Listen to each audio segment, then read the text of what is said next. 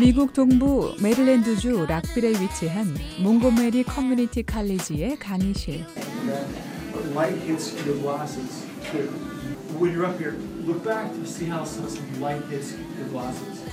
음악이 흘러나오는 강의실의 벽 선반에는 여러 가지 석고 조형물들이 놓여 있습니다.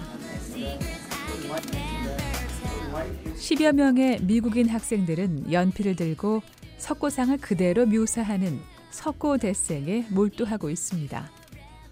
교수는 학생 한명한 명에게 자세한 설명을 해줍니다. 청각장애인 학생도 수화를 하는 보조교사의 동작을 눈으로 읽으며 수업에 열중입니다. 그림 수업이 한창인 강의실 한켠.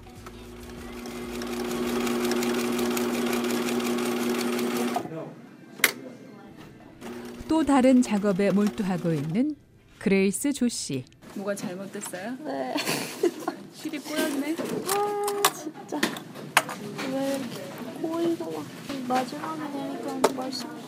이것 때문에 재봉틀 사용하는 게 배운 거예요? 네 이번에 처음 사용해 보는 거예요 저도. 근데 막 아, 말썽 피우고 막 보기만 해도 복잡해 보이네. 짜증이 납니다. 전기 재봉 틀에 얼굴을 바짝 대고 작은 천 조각들을 올려놓고 일일이 단처리를 하고 있는데요.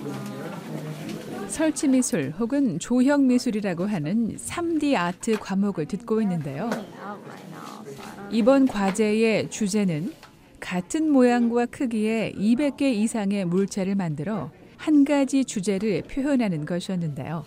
조 씨 작품의 주제는 어, 우리 탈북자분들이 한 200명 정도 리스트가 있어요. 그 북한에 북송되셔서 이제 돌아가신 분들 성함을 갖고 있는 게 있어서 그분들을 이제 어, 기억하기도 하고 이제 추모하는 의미로 이제 저, 제가 아트 프로젝트를 맡았거든요. 조 씨가 구상한 작품의 주제는 다름 아닌 북송 탈북자를 기리는 이름표입니다.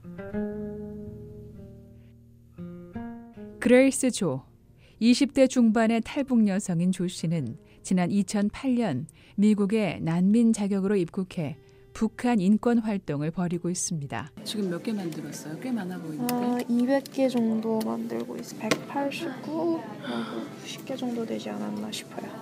아, 돌아가신 분들이라서 이름표가 깜장색이구나. 네, 색깔을 저희가 선택을 하는 하다가요. 이제 생각을 하다가 어떤 색이 어울릴까 하다가 이제 다양한 색깔을 하면은 좀 이상하니까 두 가지 색깔로 고르래요 교수님께서. 그래서 생각을 하다가 막 black and white이 낫겠다 싶어서 예, 그걸로 선택했어요. 검정색 이름표를 만들어 한 명 한 명의 이름을 쓰고 탈북자들을 위한 추모의 나무를 만들 것이라고 말했습니다.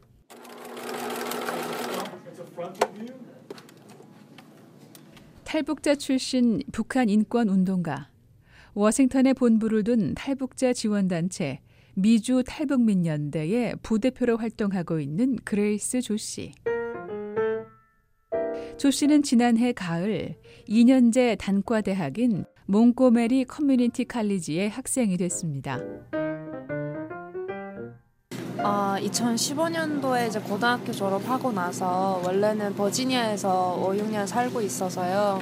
버지니아에 있는 노바를 먼저 신청해서 다니게 됐어요. 그래서 봄학기, 여름학기를 다녔는데 이제 저희 가족이 이사하게 되면서 어, 이제 제가 머무를 곳을 찾게 됐어요. 그러다 보니까 이제 메릴랜드 락빌에 계신 이제 미국 아, 아저씨 아줌마께서 이제 어, 그냥 와가 있어도 된다고 이렇게 집을 내주셨어요 방 하나를 그래서 집세를 내지 않아도 되는 상황에서 거리가 먼 학교를 옮길 수밖에 없었다는 조 씨. 와서 다니면서 보니까 사실 그 여기 몽고메리 칼리지에서 배우는 게 좀 더 많은 것 같아요.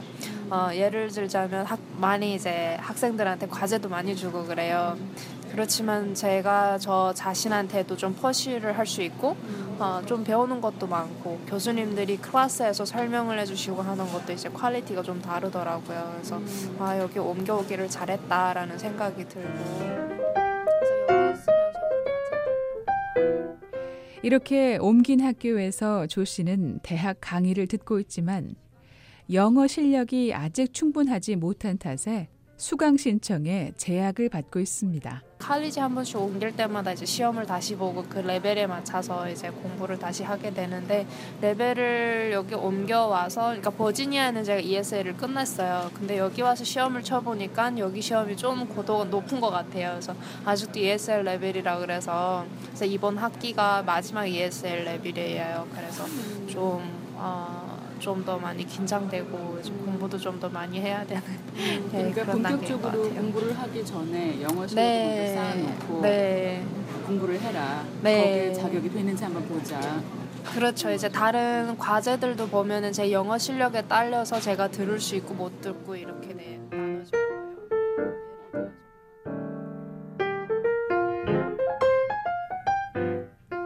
ESL English as a Second Language 이 말은 제2 언어로서의 영어라는 뜻인데요.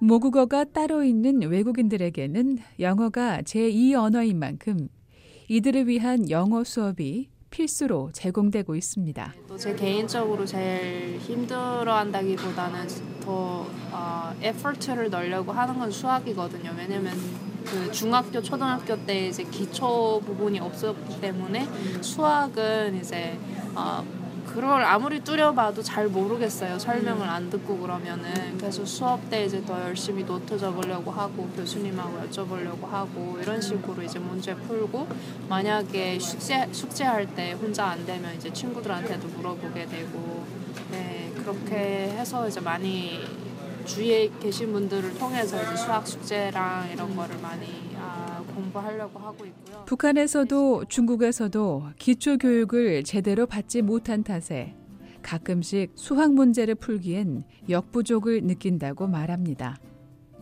탈북자 지원단체 부대표로서 조 씨는 도움을 주는 사람이지만 미국 대학생 조 씨는 아직 누군가의 도움이 절실합니다.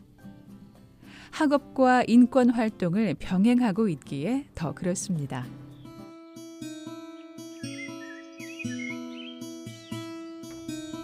이날 역시 석고대생 수업을 하고 있는 교수님에게 양해를 구해 허락을 받았고 손이 많이 가고 시간이 많이 걸리는 조 씨의 과제를 한인 친구가 돕고 있었습니다.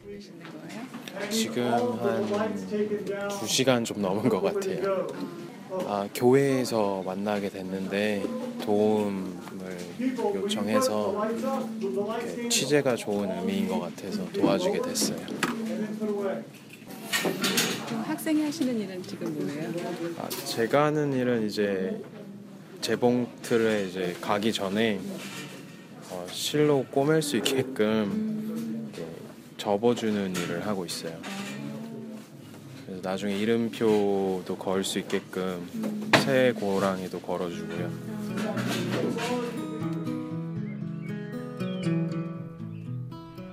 이렇게 그레이스 조 씨는 친구와 교수님의 도움으로 작업을 진행할 수 있었습니다.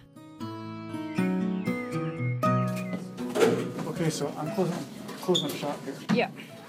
오늘 일은 다 끝난 거예요? 네, 다 끝난 건 아닌데요. 이제 정리를 해야 될 것 같아요. 교수님이 문 닫으시니까.